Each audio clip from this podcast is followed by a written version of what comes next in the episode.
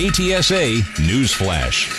If the governor decides to reopen bars here in Texas, San Antonio Mayor Ron Nirenberg is hoping owners and patrons will consider the risk. Every business and every patron should ask themselves, at what risk am I willing to open?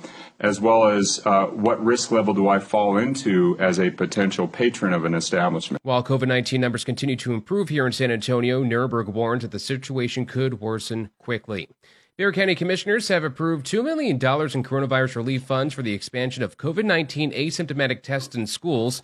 Graham Weston, founder of Rackspace Hosting, is one of the investors in the public private venture to conduct asymptomatic testing for the coronavirus.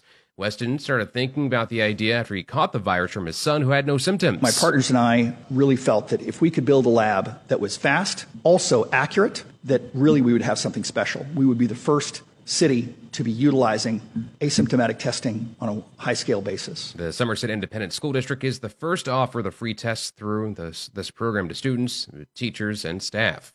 The 40th annual Holiday River Parade has been canceled because of the pandemic. A parade is considered high risk because of all the people that come down and they crowd together and thousands and thousands of people crowd together. And Maggie Thompson with the San Antonio Riverwalk Association says it was a heartbreaking decision to call off the Holiday River Parade, which takes place the day after Thanksgiving. It usually coincides with lighting of the Riverwalk, but this year they'll turn the lights earlier in November without a lighting ceremony.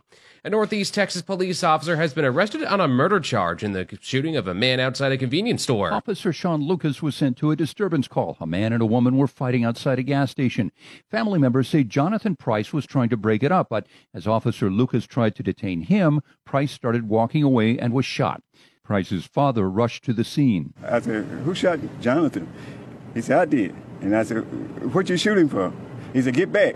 He'll tell me later. His son would later die. State investigators have found that Lucas's actions were not reasonable. The 22 year old is charged with murder and held on a million dollar bond. Jim Ryan, ABC News, Dallas. San Antonio police officer has narrowly escaped serious injury after a suspect shot the body cam on his chest. Chief William McManus says a suspect ran after a traffic stop last evening on Southwest Military Drive near Logwood Avenue. He turned and started shooting at the officer. When he ran out of bullets, he grabbed another weapon and kept firing. One of the rounds hit the body cam on the officer's chest. We are extremely lucky not to have a dead officer tonight. The suspect was taken to a hospital with two gunshot wounds. Elizabeth Ruiz, KTSA News. Two Central Texas neighbors are putting their political differences aside to spread a united message. Marnie Litton and Tasha Hancock do not agree on politics, but they refuse to let their six year friendship come to an end when they heard that people were vandalizing and stealing political signs. So what they do?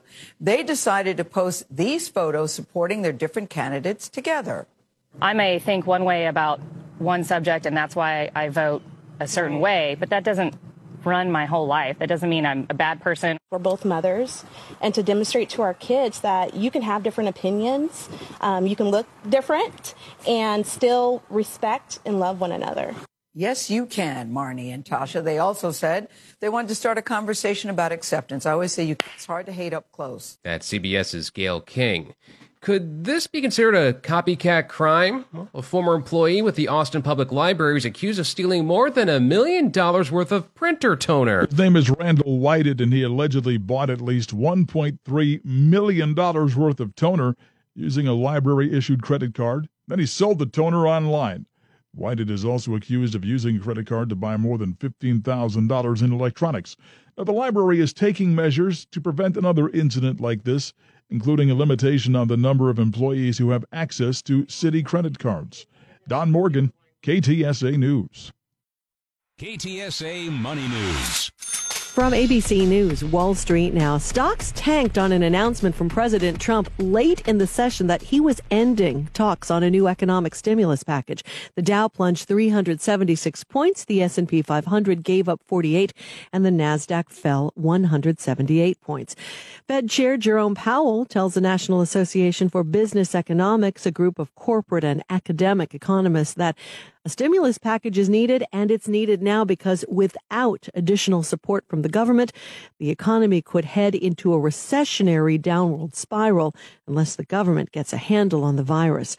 Working out at home and staying away from the gym? You aren't alone if you are. The International Health Racquet and Sports Club Association and Industry Group says gyms, health clubs, and fitness clubs lost nearly $14 billion during the shutdowns as of the end of August. Smaller and privately owned clubs feeling the financial burn the most. Daria Albinger, ABC News. KTSA AccuWeather. Tonight, mainly clear. Air quality will be unhealthy for sensitive groups until Thursday morning with a low 64. Sunshine tomorrow with a high 90.